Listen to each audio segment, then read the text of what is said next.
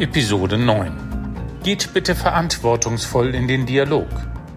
Tina Gado und Marc Dechmann im Gespräch mit Urs Bolter, Managing Director der Bloom International Consulting. Einer, der mit Mut und ohne romantische Verklärung oder Trivialisierung darüber nachdenkt, wie Vertrauen investiert wird, über Shared Leadership, über Dialogverantwortung und über gute Fragen. Sein Titel zur Krise Reduktion auf das Wesentliche. Und das schafft Raum für Neues, neue Fragen, neue gesellschaftliche Teilentwürfe. Das neue Normal. Was steht jetzt eigentlich an?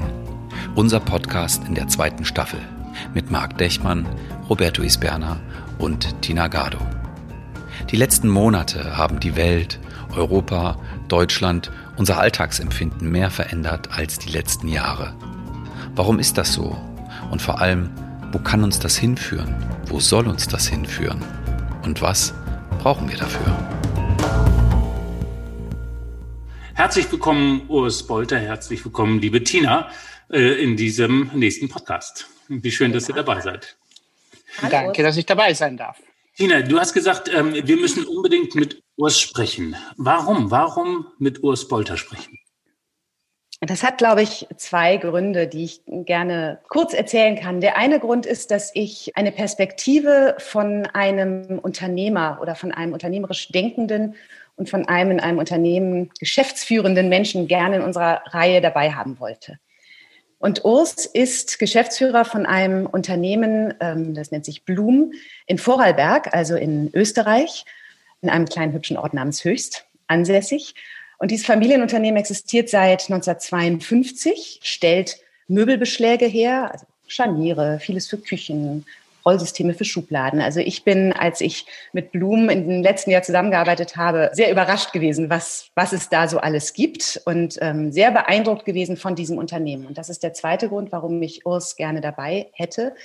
Ich habe da eine extrem mutige Unternehmerschaft vorgefunden, Menschen, die zum Beispiel im März sagen, ach, weißt du was, unser riesengroßes internationales Forum, was wir planen, äh, was wir live geplant hatten, das machen wir einfach virtuell. Da hat noch niemand von irgendwelchen virtuellen Plattformen gesprochen, aber Urs und Co. sagten, das machen wir einfach. Der zweite Schritt, der mich sehr beeindruckt hat und den ich auch sonst viel erlebt habe, war, äh, und wir haben das Vertrauen, dass unsere Kolleginnen und Kollegen XYZ das wuppen und das machen. Diese Mischung aus Mut und Vertrauen, die habe ich in wenigen Unternehmen in einer so wunderbaren Kombination vorgefunden. Und ähm, eine dritte Sache, die mich sehr beeindruckt hat, war, dass in wirklich krassen Krisenzeiten natürlich, die für so ein international, weltweit aufgestelltes Unternehmen wie Bloom durch Corona ähm, sich gezeigt hat, wie ihr und du da, Urs, darauf reagiert hast. Ähm, Urs hat Wochengedanken aufgeschrieben die ich ähm, zu lesen bekommen habe. Und Urs, ich hatte es dir da schon rückgemeldet. Ich fand diese äh, Mischung aus sehr persönlicher Beobachtung und der Verbindung, die mit den Führungskräften zu teilen, wahnsinnig eindrucksvoll. Also du hast es extrem selbstreflektiert auf die Situation geguckt und gleichzeitig fragend weitergegeben, was du beobachtest an die Führungskräfte. Du hast mit den Führungskräften gemeinsam überlegt, wie können wir das jetzt hier wuppen? Wie können wir nicht verzweifeln und verzagen? Wie können wir konstruktiv in die Zukunft gucken? Du hast das unaufdringlich gemacht und gleichzeitig fordernd. Da war immer so eine Balance zwischen Vertrauen und Mut. Unaufdringlich fordernd, sehr persönlich und hochprofessionell. Und das sind so Sachen, äh, wo ich sage, da habe ich dich sehr wertgeschätzt und jetzt möchte ich dich gerne ein bisschen mehr ins Gespräch holen. Ja, wow. Urs, wow. wenn du das so hörst, ähm, spricht sie von dir? Kennst du dich wieder? Danke für die Blumen. Ich werde schon rot, aber ist Gott sei Dank ein Podcast, dann sieht man es nicht. ja, Urs, vielleicht für den Einstieg, damit äh, ich, ich bin neugierig auf dich als Person. Ähm, und wenn du dich zurückerinnerst, äh, was ist das erste Mal, wo du als Individuum sagst, na, da hast du eine Erinnerung, dass du Einfluss auf Gesellschaft genommen. Da bist du im Kontakt mit dem Großen und Ganzen gekommen und äh, da hast du irgendwo eine Art von Impact gemacht. Von was ist diese Situation, wo du gemerkt hast, ich habe was mit Gesellschaft zu tun? ja, da kommt mir unweigerlich äh, mein Mathelehrer aus der dritten Volksschulklasse, fällt mir das sofort ein, wir hatten etwas gemeinsam, er und ich. Wir mochten uns beide nicht. Und das war ich mir überhaupt nicht bewusst oder das kannte ich bis dahin nicht, weil ich wurde von meiner Mama schon als Sunny Boy bezeichnet. Und ich habe mich eigentlich immer sehr leicht getan, mit den Leuten in Kontakt zu kommen. Und ich habe einen sehr ausgeprägten Gerechtigkeitssinn und genau den hat er für mein Empfinden, das natürlich subjektiv ist, ziemlich mit Füßen getreten und dagegen habe ich mich auch ziemlich aufgelehnt. Aber ich habe schnell gemerkt, mit Mathe komme ich nicht mit mit ihm, das war mal klar. Also ich muss das über andere Kanäle machen und habe einfach versucht, mit ihm eine Balance zu finden, wo ich meinen Standpunkt klar machte und gleichzeitig seinen versucht habe zu verstehen, obwohl mir das schwer fiel. Und das hat mir dann unweigerlich nicht nur in der eigenen Klasse, sondern darüber hinaus eigentlich recht schnell diesen Ruf, den ich gar nicht wollte, ich habe mich eigentlich nur versucht zurechtzufinden, dass ich Dinge im Kontext mit anderen Menschen, die anders denken, recht gut besprechbar machen kann. Also das fällt mir auf deine Frage ganz spontan als erstes ein. Das ist ja ein mutiger Schritt. Was hattest du in, in dieser Situation schon in dir, dass du sagst, ähm, naja, ich spiele das erstmal auf Augenhöhe an, weil sozusagen Stereotype von Kindern ja häufig eher so was hilfloser sind. Du dockst, ohne es zu wissen, an unsere letzte Folge an, sagen, als Kind schon sehr auf Augenhöhe in diese Situation reinzugehen, in der dritten Volksschulklasse, habe ich verstanden. Ja. Was in dir macht das? Ich weiß es nicht. Also ich will nicht über die uralt älteste pädagogische Frage debattieren, ob jetzt wie viel man jetzt vererbt kriegt und wie viel das Umfeld Einfluss nimmt. Das überlasse ich anderen. Aber es ist sicherlich so, dass ich auf der einen Seite unfreiwillig eine sehr offene Erziehung genossen habe und gleichzeitig ganz früh, nämlich mit neun Jahren, in eine Situation kam, in ein fremdes Land für mich, ohne Vater, mit einer Mutter, die rund um die Uhr arbeiten musste. Oder ganz einfach, ich musste einfach sofort extrem viel Verantwortung übernehmen. Mit allen Vor- und Nachteilen und was jetzt da genau den Ausschlag gab. Aber es ist gleichzeitig so, dass ich das in früher Kindheit schon hatte. Ich wusste irgendwie immer etwas emotional, Mischung zwischen emotional und Sachlichkeit. Das ist etwas, wofür es sich lohnt, sich einzusetzen. Und das habe ich mein Leben lang getan. Und das mache ich heute noch so. Tina hat es ja ein bisschen erzählt. Stimmt, ich kann das bestätigen. Und in diese Richtung zielt auch meine Frage. Wenn du sagst, du hast das, also das ist deine Antwort gewesen auf die Frage, wo hast du dich äh, zum ersten Mal gesellschaftlich relevant gefühlt? Deswegen habe mhm. ich jetzt zwei Fragen an dich. Die erste Frage, warum ist ein vermittelndes Auftreten ein Versuch, mit anderen ins Gespräch zu kommen, die vielleicht anderer Meinung sind und nicht gleich irgendwie die Rebellion zu starten? Warum ist das aus deiner Sicht für die Gesellschaft von Bedeutung? Weil ich ganz fest und tief daran glaube, dass das eigentlich der Weg, dieses Verbindende, dass das der Weg ist, der uns konstruktiv weiterbringt. Es gibt verschiedene Glaubensrichtungen, auch verschiedene Vertreter dieser, dieser Ausprägungen, die dann da sagen, ja, ja, es kann ja nur sein, man muss das, das Alte zuerst kaputt machen, dass das Neue entstehen kann oder nur der Druck bringt uns weiter und all diese Dinge. Ich habe andere Erfahrungen gemacht. Diese gelten bis zu einem gewissen Grade auch. Aber ich glaube halt, nichtsdestotrotz, wenn ich das vielleicht jetzt so spontan, wie es mir einfällt, heranziehen kann, gerade im Moment, wo wir extrem in einem Umfeld des tendenziell Schwarz-Weiß-Denkens sind, dieses Polarisierende, das ich aus, aus meiner Sicht in ganz, ganz überragender Mehrheit als negativ empfinde, ich glaube, gerade jetzt braucht es dieses Verbindende ich glaube, gerade jetzt ist es wichtig, dass wir auf der einen Seite ein bisschen antizyklisch denken und handeln. Und ich nenne das auch so diese vorsichtige Empathie. Vorsichtig, weil vieles ist im Moment extrem durch diese, die Ängste getrieben und über Angst lässt sich nicht diskutieren. Ich habe Angst oder ich habe sie mhm. nicht und ich kann das gut finden oder nicht. Darüber muss ich nicht diskutieren, aber ich muss versuchen, einen richtigen Umgang damit zu finden. Und das hat mit Verbindung zu tun. Das hat damit zu tun, zu verstehen wollen, was die andere Seite braucht oder gerade treibt oder was es auch ist. Und das sehe ich total unabhängig, ob wir jetzt von Gesellschaft, Politik, Unternehmen oder sogar im Freundeskreis sprechen. Und das braucht, ich habe das auch ein bisschen zum, zum Vorsatzmotiv für dieses Jahr in unserem Unternehmen für mich persönlich jetzt als Aufhänger genommen, das braucht diesen verantwortungsvollen Dialog oder wenn du möchtest, die Dialogverantwortung, wie ich das nenne.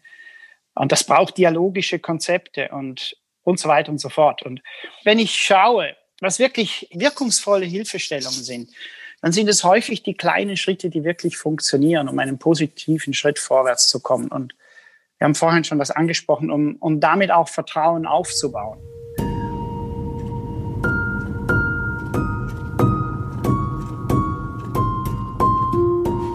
Ich würde gerne noch das so ein bisschen schärfen. Du hast viel gesagt. Ähm, du siehst viele Polaritäten gerade in der Gesellschaft. Du sprichst da wahrscheinlich sowohl von der Schweizer Gesellschaft, in der du zu Hause bist, und auch von der österreichischen, in der du täglich. Ich spreche weltweit.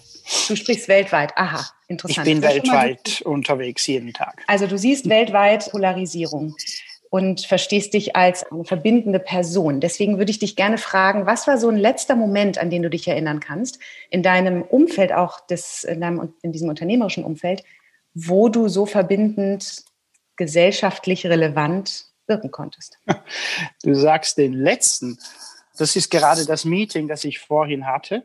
Wir bereiten gerade das nächste internationale Meeting vor, das nächste Woche stattfindet. Und da geht es jetzt vor allem um die Führungskräfte schwerpunktmäßig. Das, äh, die, die Veranstaltung, die du im, Ein, im Einstieg angesprochen hattest, das war vor allem eine verkaufskonzentrierte Veranstaltung. Diesmal ist es vor allem Führungskräfte, die schwerpunktmäßig aus dem Verkauf kommen. Und in dieser ganzen Vorbereitung, das kennst du, Tina, da sind wir immer mehrere, die das tun und die natürlich auch verschiedene Interessen haben. Und da geht es einfach immer, immer ums Gleiche. Wie kriegen wir das Verständnis jetzt in diesem Sinne des organisierenden Teams hin, damit wir nicht durch unsere eigenen nicht geklärten Themen die Probleme dann multipliziert in 30 Länder dieser Erde hinaus pulvern ich muss ganz ehrlich sagen, wenn du fragst, meinen letzten hätte ich heute schon drei, vier Incidents, die ich beschreiben könnte. Ich könnte, ich will jetzt aber hier nicht auf ein Thema, das du schon angesprochen hast, aber ich glaube schon, genau diese Wochengedanken, die du angesprochen hattest, dass das jetzt im größeren Sinne, und ich spreche natürlich als Unternehmer aus dem unternehmerischen Kontext, ich verstehe mich jetzt hier nicht als Gesellschaftskritiker oder irgendetwas, da glaube ich schon, dass da etwas gelungen ist, wenn es passt und du erlaubst, würde ich vielleicht noch zwei, drei Gedanken dazu sagen, was eigentlich die Motive dahinter waren. Mhm, gerne. Und das hat wirklich einiges ausgelöst, wo ich glaube, dass diesen Effekt hat, nachdem du fragst. Also konkret, das war, als die ganze Krise losging, ich, ich war gerade noch auf dem Weg nach Australien, nach Sydney. Ich war gerade gelandet, um dann nach drei Tagen wieder den Rückflug anzutreten. Man kann über sinnhaft und schlau hier diskutieren, was man will. Ich musste einfach zurück aufgrund der Krise hier im Frühling. Und dann ging das alles los, wie wir es alle, jeder für sich individuell und wir auch zusammen erlebt haben. Und irgendwann habe ich gesagt, okay, es, jeder spricht von Kommunikation, jeder spricht von Information. Das, glaube ich, haben wir ganz anständig hingekriegt, was der notwendige Teil war. Aber dieses Verbindende, genau in dieser Krisenzeit, wo jeder in die Angst läuft, auf Ängsten fährt, jetzt müssen wir irgendwas tun, dass die Leute wieder verbindet. Und unsere Kultur basiert extrem auf Beziehungsarbeit und auf dem Du zum Du, Face to Face und so weiter. Und das hat mich auf den Gedanken gemacht, ich muss eine andere Ansprache finden. Das heißt, ich habe entschieden, ich schreibe in Form von eines Tagebuchs. Es gibt diesen persönlichen Touch. Das war das eine. Das zweite Ziel war, wie kriegen wir diese internationale Mannschaft, also die, in der ersten Phase waren es nur die Geschäftsführer, wie kriegen wir die zusammen, dass sie sich verbunden fühlen, obwohl sie jedes Land in seiner eigenen Phase der Pandemie mehr oder weniger betroffen, noch nicht oder schon bald vorbei, dass die einen Zusammenhalt entwickeln, der über das hinausgeht, was vorher schon gut war. Und drittens, die sind in Führungssituationen im Moment, wo sie einfach das eine oder andere, eine oder andere Idee, und nicht, dass ich weiß, wie das geht, sondern die eine oder andere Idee und es ging gar nicht darum, ob das das richtige Tool oder der richtige Impuls ist, sondern es ging darum, das zu enttabuisieren, dass man sofort was bekommen kann, dass man sofort nachfragen kann.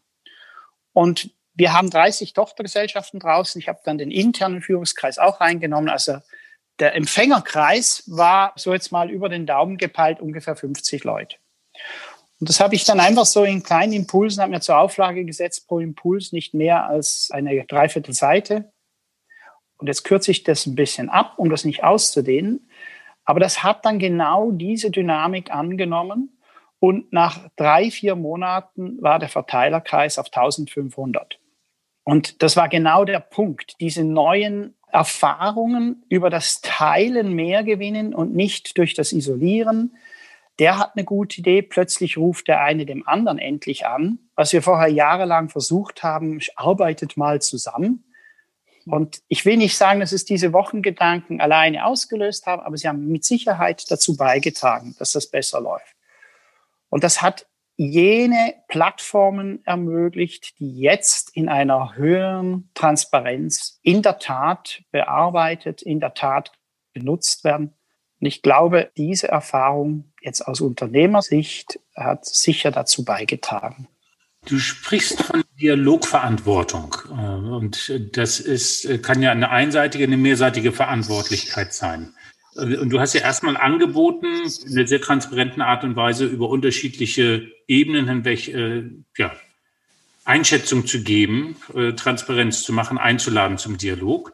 Auf eine andere Art kann man sagen, eine Mail ist ja auch nicht so sehr dialogisch. Wie ist euch das Geheimnis gelungen, dass ihr darüber so viel mehr Dialog miteinander organisiert habt oder dass der entstanden ist? Ja, der, der Punkt ist natürlich, wie ist das Mail aufgebaut? Da waren ganz viele initiierende Fragen drin. Die, diese Gedanken waren natürlich auch Einladungen zu. Da waren zum Teil nur mal, diese Fragen könnten euch helfen oder da war es eine Eigendarstellung von jemandem, eine Beobachtung, die ich gemacht hatte oder etwas, was ich selbst erlebt habe. Es ging auch darum, selbst nahbar zu werden, indem ich einen Fehler vielleicht, der mir passiert ist, einfach transparent beschrieben habe und was ich daraus gemacht habe und wie es mir ergangen ist. Und das schafft gerade in der Zeit, wo ja die, die physische Nähe ausgeklammert war, einfach auch eine Nahbarkeit. Und das war ja genau das Ziel. Und ich könnte jetzt lügen und irgendeine Geschichte erfinden, warum es dann gelungen ist. Das weiß ich gar nicht alles. Ich war ja nicht überall dabei. Es war einfach schön und ja, die Zuhörer, die mit der österreich-deutsch-schweizerischen Ecke der Kultur hier vertraut sind, die wissen vielleicht, dass jetzt nicht gerade das kommunikativste Volk von Natur aus sind. Aber es hat einige dieser Barrieren runtergenommen, auch wenn es nur ein Stückchen weit war. Und es hat einen Bezug und damit auch den Mut erhöht, das könnte ich doch auch mal ausprobieren. Und es war ja nur ein Angebot und nicht eine Forderung. Ich glaube, das war ganz wichtig. Es ist nicht eine weitere Aufgabe. Diese Wochengedanken kann man lesen. Delete ist unglaublich schnell gedrückt. Das kann man auch lassen. Aber es kam dann mehr, mehr auch Nachfragen. Und dann kommt dazu, dass ich ein direktes Team hier habe, das in diesem Schwerpunkt Personalorganisationsentwicklung ja auch spezialisiert ist, im ganzen Unternehmen arbeitet. Die haben diese Gedanken natürlich auch aufgegriffen und damit um eine weitere Stufe enttabuisiert und dann auch in den Arbeitsprozessen einfach den ein oder anderen Gedanken aufgegriffen. Und ich habe das rein als Hilfestellung verstanden und wem es hilft, der nimmt es. Und wenn nicht, dann lässt er es. Ja, und irgendwie haben die Resonanz. Was sind so Fragen, die so Resonanz machen und die Leute auf einmal einladen, auf Augenhöhe mitzudenken? Was sind Fragen, wo du am meisten Resonanz gespürt hast in deiner Organisation? Das ist unterschiedlich. Das kommt jetzt extrem auf den Kulturkreis, das kommt jetzt extrem auf den Stand Punkt beziehungsweise den Entwicklungsgrad, wo die einzelnen, nennen wir es Tochtergesellschaften oder Empfänger stehen. Die einen haben eher auf Tool das ein oder andere einfache praktische Tool. Wir haben zum Beispiel kurz auf knapp ein Stimmungsbarometer, ein Team-Stimmungsbarometer im eigenen Team eingeführt, wo wir einfach ganz unkompliziert mit einem Smiley lächeln, mit einem weinend und einem Fragezeichen jeder pro Woche einmal kurz eine Indikation gibt, wie es ihm gerade geht. Völlig simpel, also fast kindlich. Und da sind einige drauf abgefahren und andere überhaupt nicht. Wieder andere sind dann gerade auf so Standortbestimmungsfragen, die helfen einem ein bisschen, wo stehe ich denn gerade, was beschäftigt mich gerade, was treibt mich um. Und wieder andere, die sind vielleicht eher auf Reflexionen wo es um die eigene Energie geht. Wie gehe ich mit meinem Energiehaushalt um? Gerade in dieser Zeit, wo ja diese extreme Rückwärtsfokussierung, alles in die Spitze, also sprich natürlich auch im Unternehmen jetzt für die obersten Führungskräfte, ist ja ein totales Unding, was da zum Teil passiert ist. Man hat alle Leute nach Hause geschickt, gesund oder nicht. Und die leitenden Führungskräfte, die haben einfach nun alles gemacht, mit der Garantie, dass sie in kürzester Zeit dann in die Erschöpfung rasen. Und ich habe von antizyklisch gesprochen. Das war mir ein Riesenanliegen, dass wir hier mit auf einladenden Fragen, wieder nicht mit dem Mahnfinger, nicht der Zeigefinger, aber einladende Fragen. Hey, wo stehe ich denn? Was tue ich gerade? Ist das alles nötig, was ich hier mache? Oder hätte es vielleicht mhm. zwei, drei, die zu Hause im Homeoffice sitzen und kaum noch wissen, viel Energie hätten, äh, dass die das auch tun könnten? Und somit muss ich diese, ich könnte jetzt weitermachen, aber ich lasse es jetzt dabei.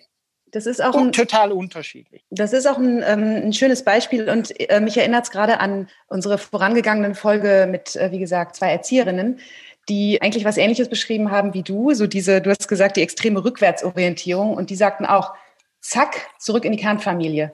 Und alles, was wir aufgebaut haben an frühkindlicher Bildung in den Kitas, war plötzlich nicht mehr relevant. Und da möchte ich gern ansetzen und den Bogen spannen zu eigentlich unserem nächsten Kapitel, dass wir noch mal ein bisschen genauer schauen. Und ich würde gern mit diesem Satz, den viele vielleicht schon gar nicht mehr hören können, beginnen, dass viele Corona als Brennglas sehen. Als Brennglas, das irgendetwas vergrößert, was wir eigentlich schon lange, lange, lange erlebt haben, aber vielleicht eben weggeklickt haben, nicht wahrhaben wollten, war nicht so wichtig, war nicht ganz oben auf. Ich möchte dich gern fragen, findest du auch, dass Corona etwas gezeigt hat, was schon lange im Argen war und wenn ja, was wäre das aus deiner Sicht? Also wie lange haben wir Zeit für diesen Podcast? also sagen wir es mal so. Für mich persönlich hat Corona einige Dinge sichtbar an die Oberfläche gespült, ich sage es jetzt bewusst so, oder sichtbar gemacht, die jetzt für mich gerade in meiner Expertise, die ich habe, ich mich natürlich schon länger damit beschäftige unter der Oberfläche. Also ich würde jetzt lügen, wenn ich sagen würde, es war total neu. Die Geschwindigkeit und die Dramaturgien, die mit dem Auslöser der Pandemie damit verbunden waren, ja, natürlich, die waren schon outstanding.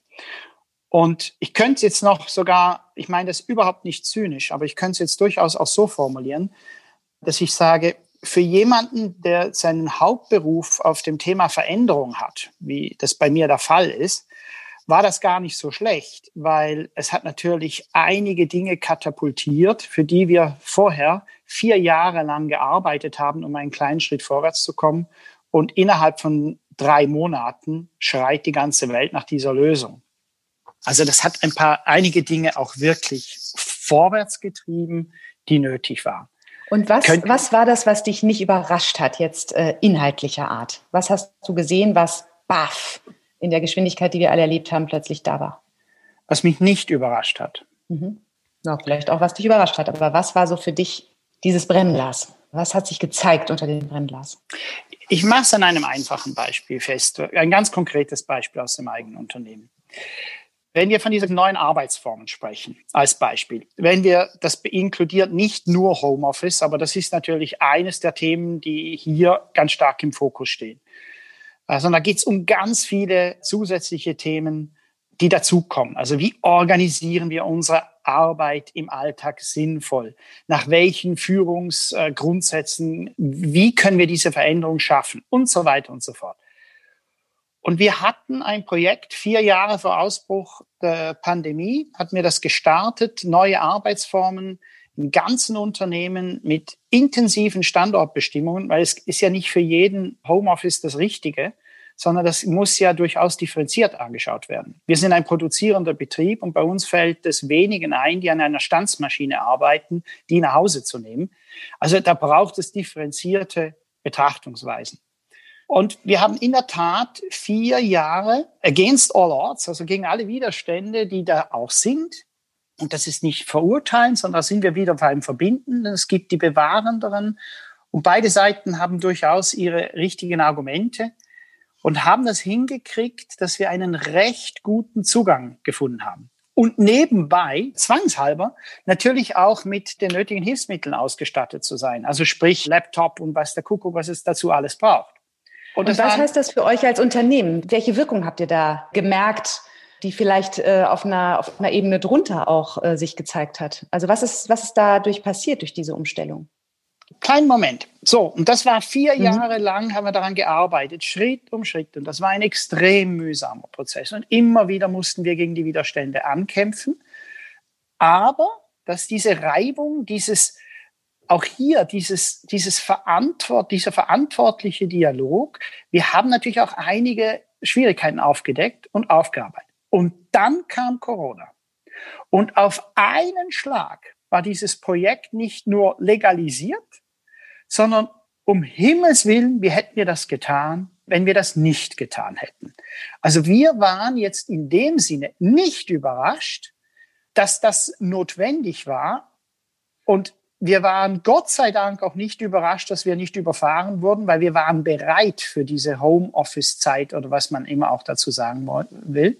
Und wir waren auch bereit für den differenzierten Zugang für unterschiedliche Klientel. Also eben, ich habe ja vorhin von den Mitarbeitern in der Produktion gesprochen, die eine andere Situation haben. Aber das hatten wir vorher alles aufgearbeitet. Und wir waren nicht nur nicht überrascht, sondern wir waren vor allem froh, dass wir bereit waren. Und auf einen Schlag war vier Jahre Kampf fast ein bisschen Dankbarkeit, wenn man so möchte. Mhm. Und das sind natürlich ganz große Projektteams. Da geht es nicht um Einzelpersonen, sondern da geht es um viele Leute, die daran gearbeitet haben.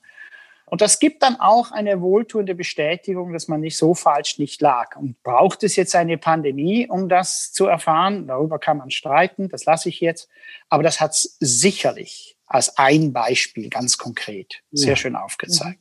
Und wenn du jetzt noch fragst, und ich mache noch zwei Sätze, dann bin ich, dann höre ich wieder für dir zu. Und die nächste Frage, wie geht das jetzt weiter mit dem Thema? Und jetzt in unserem Fall kann ich sagen, ich glaube, wir haben jetzt mit Hilfe der Pandemie noch ein paar Learnings bekommen und sind jetzt bereit, wenn dann die auch mal vorbei ist, diese gute Mischung zwischen wo arbeitet wer an welchem Ort und wie kann man das klug und sinnhaft verbinden, ohne mit dem, ich wiederhole mich, mit dem Fingerzeig dazu.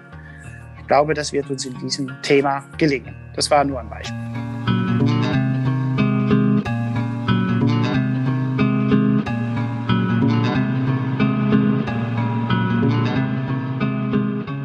In welcher Kunstform fühlst du dich zu Hause? Malerei, Gesang, noch was anderes? Also wenn ich euch beide jetzt zu mir in mein Heim nehmen würde und durch, wenn wir durch mein Heim laufen würden, dann würdest, würde ich euch mit ganz viel Freude ganz viele unterschiedliche Dinge zeigen können, die mir einfach Freude machen. Also für mich Kunst, wenn ich das nehme, das gilt aber auch für Gesang. Ich bleibe jetzt bei der Kunst, ist etwas, wenn es mir wohltut, dann freue ich mich darüber. Also wir würden an einem, das geht vom simpelst aufgezogenen Poster von einem meiner Lieblingsmaler, einem Neuseeländer. Beim Poster, weil ich nehme die, die erstbeste Kunstform, die mir, welches, wenn du die dieses Jahr das vorübergegangen ist, siehst, was für euch so viel Bedeutung hat, was für euch irgendwas ins Ziel gebracht hat. Was ist der Titel auf dem Poster, wenn das diese Zeit symbolisiert? Was ist der Titel auf dem Poster, das diese Zeit, die du gerade beschrieben hast, für euch symbolisiert? Reduziert auf das Wesentliche. Reduziert auf das Wesentliche. Ja? Das ist auch das, was ich liebe an der Kunst. Also ich mag die Einfachheit, ob in Material, in Strichführung, das mit wenig auf das Wesentliche reduziert viel aussagt und Raum lässt. Ja, und das ist der nächste Stichwort, sagen, wenn es Raum lässt, wofür? Was ist das Neue, was jetzt entsteht dadurch, dass ihr Fokus gemacht habt, dass ihr eine ganze Zeit der Anstrengung Ihr wusstet, wofür es gut ist, reduziert auf das Wesentliche. Was macht ihr jetzt mit dem Raum, der entsteht? Was ist das Neue, was werden will? Ich muss eine kleine Vorantwort dazu geben. Der größte Kampf wird sein, dass das Alte nicht automatisch wieder übernommen wird. Also ich möchte meine Energie nicht auf das Einbremsen des schnell zurück zum Alten, in das alte Wohlbefinden verschwenden, weil das wäre schade. Es wird aber nötig sein bis zu einem gewissen Grad. Und das Gelingen wird es dann, wenn es uns gelingt, diese neuen Samen, diese neuen Quellen, wie ich vorhin schon gesagt habe, in kleinen, sichtbaren, spürbaren Schritten den Leuten nahezubringen, damit sie das Vertrauen in diese neuen Ansätze gewinnen. welche sind diese Samen? Ich glaube ganz stark, also das ist natürlich mein Spezialgebiet, aber das geht ganz stark jetzt in diese Shared Leadership Approaches. Das hat, ist, ja, ist ein Anglizismus, aber nun ja, also diese aufgeteilte, nach Stärken, sinnvoll, nach Kompetenzen ausgerichtete Führung. Das war für viele, ja, ja, ihr Romantiker und so weiter und so fort. Und es hat sowas, diese Krise hat sowas von augenscheinlich aufgezeigt, dass dieses Silo-Thema und jeder Konflikt deeskaliert in die Spitze, dass das einfach hinten und vorne nicht funktioniert, weder in Geschwindigkeit noch in Sinnhaftigkeit. Und diese Bereitschaft, das merke ich, ist egal, wo die Türen sind offen. Ja, wie macht man das denn? Und wenn jetzt diese Frage kommt, das ist natürlich jetzt ein bisschen fast ein Geschenk, dass wir diesen Raum jetzt mit guten Inhalten und gut verdaubaren Schritten füllen können. Ich habe diesen Donnerstag mit Australien und auch mit anderen Ländern, aber das ist jetzt gerade das, was ansteht, wo wir genau dieses Thema zum Beispiel auf den gesamten Veränderungen des Entlohnungssystems, was ja nicht gerade ein unproblematisches Thema ist im Unternehmen, da greift man an die Aorta des Unternehmens, das jetzt im Zusammenhang mit Shared Leadership aufzugleisen. Und jetzt wollen sie. Es ist nicht jetzt der, der Bolter, der wieder sagt, das muss man tun, sondern sagen, hey, bitte, gibt's Ideen, wie wir das tun könnten? Und ich muss auch nicht alles vorkauen, sondern die wollen ja mitdenken. Und das macht Spaß. Ja, man merkt dir an, dass du dich darauf richtig freust. Ja, ähm, in der Tat. Wir haben eine kleine Tradition in unserem Podcast, nämlich die, dass ein Gast eine Frage an den nächsten Gast stellt. Eine Frage, die sich aus dem Gespräch ergibt. Und ohne zu wissen, wer der nächste Gast ist, haben deine vor, das waren zwei Personen, Vorgästinnen, folgende Frage an dich. Welche mhm. guten Nachrichten könntest du verbreiten? Endlich können wir uns, und die Pandemie hat es uns ein bisschen leichter gemacht, wirklich wieder mal mit Vertrauen auf die wirklich wichtigen Dinge konzentrieren. Und es braucht viel weniger Mut, als es davor gebraucht hätte, das jetzt in einer guten Form auch in der Pandemie und darüber hinaus in nächste Phase zu bringen. Das ist eines der zentralen Themen. Das ist eine super Nachricht. Ich frage noch mal nach, wenn das jetzt so ein Titel wäre in einer, in einer Zeitung, wenn da jemand drüber liest und sagt, wow, das ist aber mal eine gute Nachricht. Was stünde in diesem Artikel oder was wäre die Überschrift? Ihr dürft gestalten. Ihr dürft, warum dürft ihr plötzlich? Was löst es eigentlich aus? Könnten Sie nicht vorher auch schon? Theoretisch ja aber es ist jetzt augenscheinlicher, es ist transparenter, es ist, diese Monate haben die Leute auch ein ganz starkes Stück auf mehr auf sich selbst geworfen und wir waren gezwungen, ein paar Fragen zu stellen, Dinge zu hinterfragen und Dinge anders zu machen und wir wurden auch gezwungen, Dinge auszuprobieren, ohne dass alles geplant war. Ich bleibe trotzdem bei ja, meinem Titel. Ja, das finde ich auch gut, sollst du auch. Ich möchte nur gerne wissen, was hinter dem Titel noch alles steckt. Steckt da auch hinter, äh, die gute Nachricht ist, wir sind selbstbewusster geworden? Oder was gibt uns den Segen, dass wir jetzt dürfen? Ich weiß nicht, ob wir schon selbstbewusster geworden sind. Aber ich würde sagen, darum habe ich gesagt, wir fangen jetzt an. Also ich glaube, dass das Selbstbewusstsein wieder wächst mit dem neuen Tun. Das Vertrauen muss aufgebaut werden. Das ist nicht etwas, was man verordnen kann. Nur weil die Krise jetzt da ist, sind wir nicht Profis im Neuen. Das muss erlernt werden. Das Selbstvertrauen muss im Neuen wieder aufgebaut werden. Und das ist nicht da einfach per se. Und das braucht Zeit. Ich bin ja fast geneigt zu fragen, äh, du als Unternehmer, mit diesem ganzen Einbeziehen, ähm, da gibt es ganz unterschiedliche Perspektiven dazu, wie man sowas sehen kann. Verdient ihr dadurch Geld oder trotzdem Geld? Kurzfristige Antwort wäre trotzdem. Mittel- bis langfristige Antwort ist dadurch. Weil?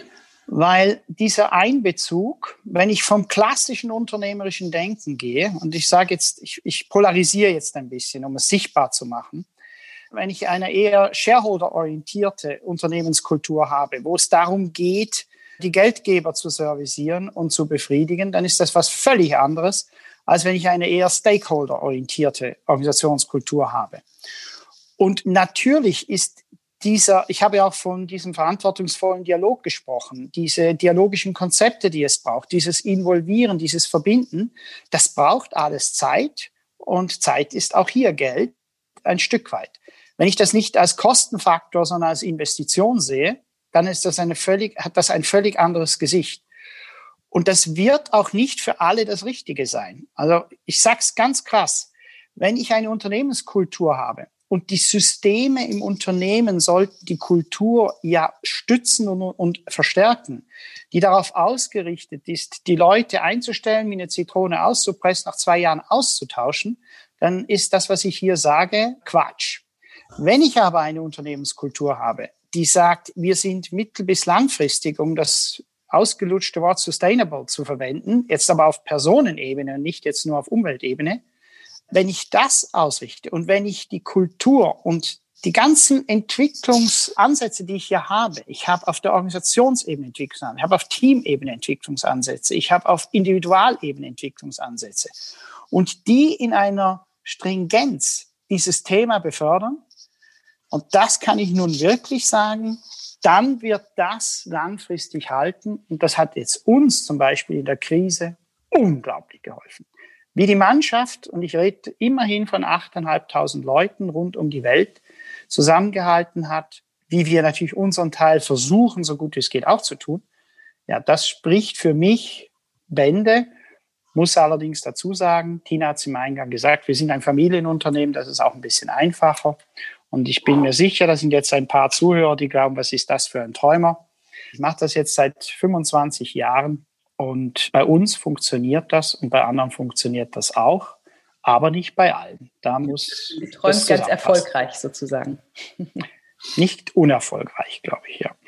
Tina, du hast eben schon Luft geholt. Das finde ich ja so bemerkenswert, dass du dich eigentlich entscheidest dafür, wie du in Verbindung gehst und dieses Angebot machst äh, und eigentlich jetzt in dieser Phase erntest, so hört sich das an. Also diese Grundidee zu, na, ich muss die Leute nicht alle kontrollieren, weil sie zu deppert sind oder nicht können oder so. Also, sondern dieses Grundvertrauen das sind Leute, in die ich erstmal Vertrauen lege, ist das, und, und das auch riskierst, oder? Oder weißt du das schon, dass die das können? Nee, natürlich nicht. Da ist eine tiefe Überzeugung dahinter. Und da ist verdammt viel Arbeit dahinter. Und das ist Knochenarbeit. Das ist Entwicklungsarbeit mit den Individuen. Und ich bin kein Träumer. Wir haben viele, die daran auch nicht glauben. Aber am Ende des Tages muss ich, darf ich sagen, die Krise hat gezeigt, dass unsere Kultur hält. Und das, glaube ich, ist in diesen unsicheren Zeiten, dieser Stabilitätsfaktor hat uns ungemein geholfen. Und es ist nicht, dass wir jetzt ernten. Wir haben das Glück gehabt, dass es uns jetzt geholfen hat, sondern wir müssen jetzt wir müssen jetzt die Samen säen, dass wir danach den Zug nicht verpassen, sondern auf diesem Kurs weiterfahren. Ich habe vorhin von Shared Leadership gesprochen. Ich könnte viele andere Themen nennen. Kein Mensch denkt jetzt groß an ihn. Ja, man ist gezwungen für Innovation. Aber daran müssen wir jetzt dran denken. Was ist es nachher? Weil das haben wir nicht von heute auf morgen. Und das braucht noch zusätzliche Energie. Und zugegeben, es gelingt nicht jeden Tag. Und ich wünschte, ich würde jeden Tag ein paar Fehler weniger machen, die ich mache, aber wir tun unser Bestes. Urs, ich würde gerne eine ganz schwierige Frage, glaube ich, stellen. Vielleicht vor allem, weil wir nicht mehr so viel Zeit haben. Aber es drängt mich von deinen positiven Erfahrungen und von der Bestätigung dafür, dass du mit deinem grundsätzlich erstmal positiven Menschenbild und deinem Bauen auf Vertrauen, dass du da gute Erfahrungen mitmachst und eben, du hast es eben ein paar Mal gesagt, dich nicht als den Träumer siehst oder als naiv, sondern das funktioniert bei euch. Kannst du das skalieren auf einen Gesellschaftsentwurf? Könntest du dir vorstellen, dass unsere Gesellschaft anders funktionieren würde oder dass das ein nächster Schritt wäre, wenn wir von einem anderen Menschenbild ausgehen würden oder von Vertrauen? Ja, ich glaube daran, weil ich, ich mache das jetzt schon seit über 55 Jahren in diese Richtung. Es gibt auch partielle Gesellschaftsentwürfe, die gab es schon vorher, die das auch immer wieder versucht haben. Die Widerstände sind groß. Ich glaube, es ist nicht nur möglich, sondern ich glaube, es ist auch nötig, sich jetzt wirklich an neue Gesellschaftsteilentwürfe heranzuwagen. ich sage das bewusst so, weil dieser Glaube des großen Umsturzes und alles wird gut, daran glaube ich nicht. Ich glaube wirklich, dass es ein Lernen in Teilen ist. Also diese großen Umstürze, die erlebe ich eigentlich nur im Negativen. Also wenn ich Dinge zerstöre, dann wird ganz viel ganz schnell anders. Wenn ich aber etwas aufbauen, wenn ich etwas neu gestalten will, dann muss ich ja die, wenn wir von Gesellschaftsentwürfen sprechen, dann muss ich ja Menschen ja mitnehmen. Die müssen das erleben. Das ist ja kein theoretisches Konstrukt, sondern das muss mit Fleisch und Blut gelebt werden. Und das wird nur gelingen, wenn diese Menschen, die das treiben wollen, auch diese Teilerfahrungen machen, dass sie merken, was funktioniert, was funktioniert nicht und dass wir dann auch adaptieren, weil es wird nicht alles funktionieren, wie ich mir das dann mal gedacht habe am Anfang. Aber ich glaube schon, dass da, gerade wenn ich nochmals diesen Begriff, dieser Nachhaltigkeitsbegriff nehme, im ganzheitlichen Sinn, und damit meine ich eben, wie schon erwähnt, nicht nur Natur, sondern halt auch unternehmerisch. Ich meine das im Umgang, im gesellschaftlichen und im persönlichen Umgang miteinander. Ich glaube schon, dass das die Richtung sein wird. Die Widerstände sind groß, aber dazu brauche ich ja keine Beispiele zu nennen. Die kann man jeden Tag in der Zeitung lesen.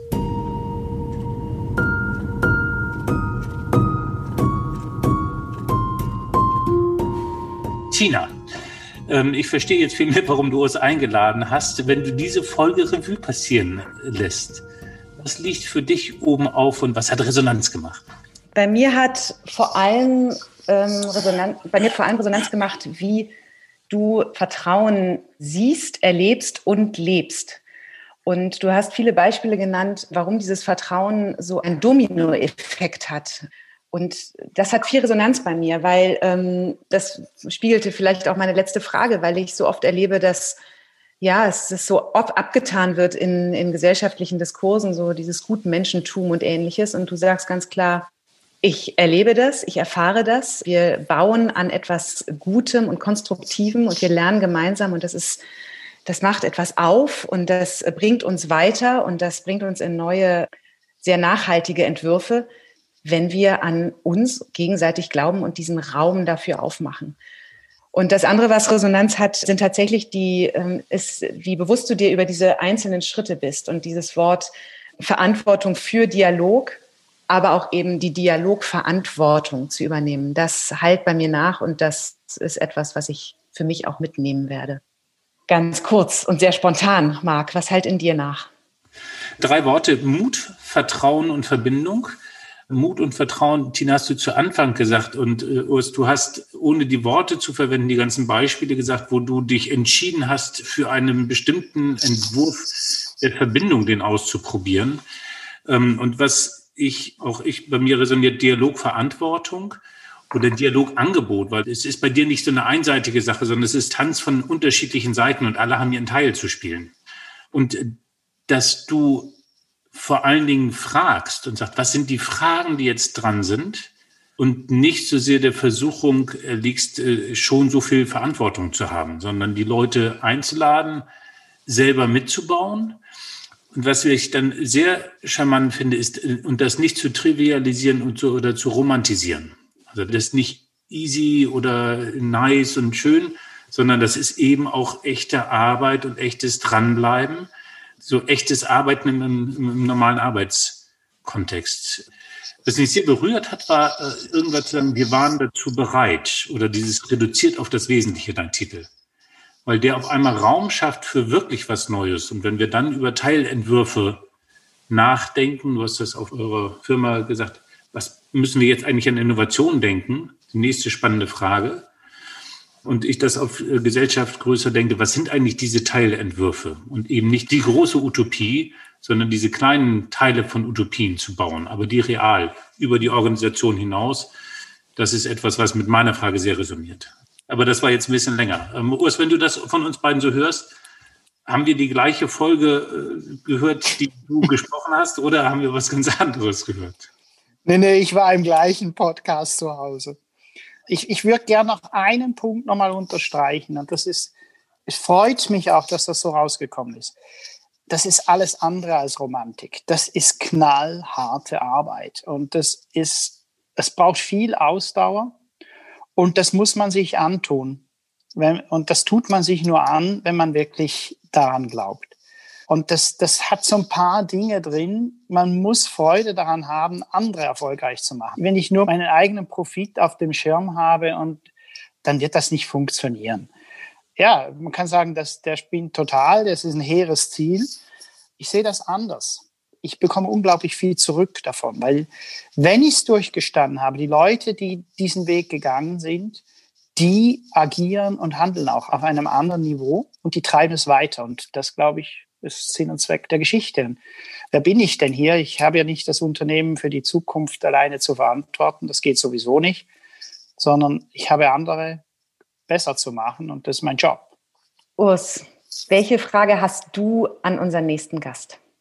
Ich weiß ja, äh, wer immer das ist. Ähm, ich würde den nächsten Gast fragen, was hat er oder sie morgen Lust anders zu machen?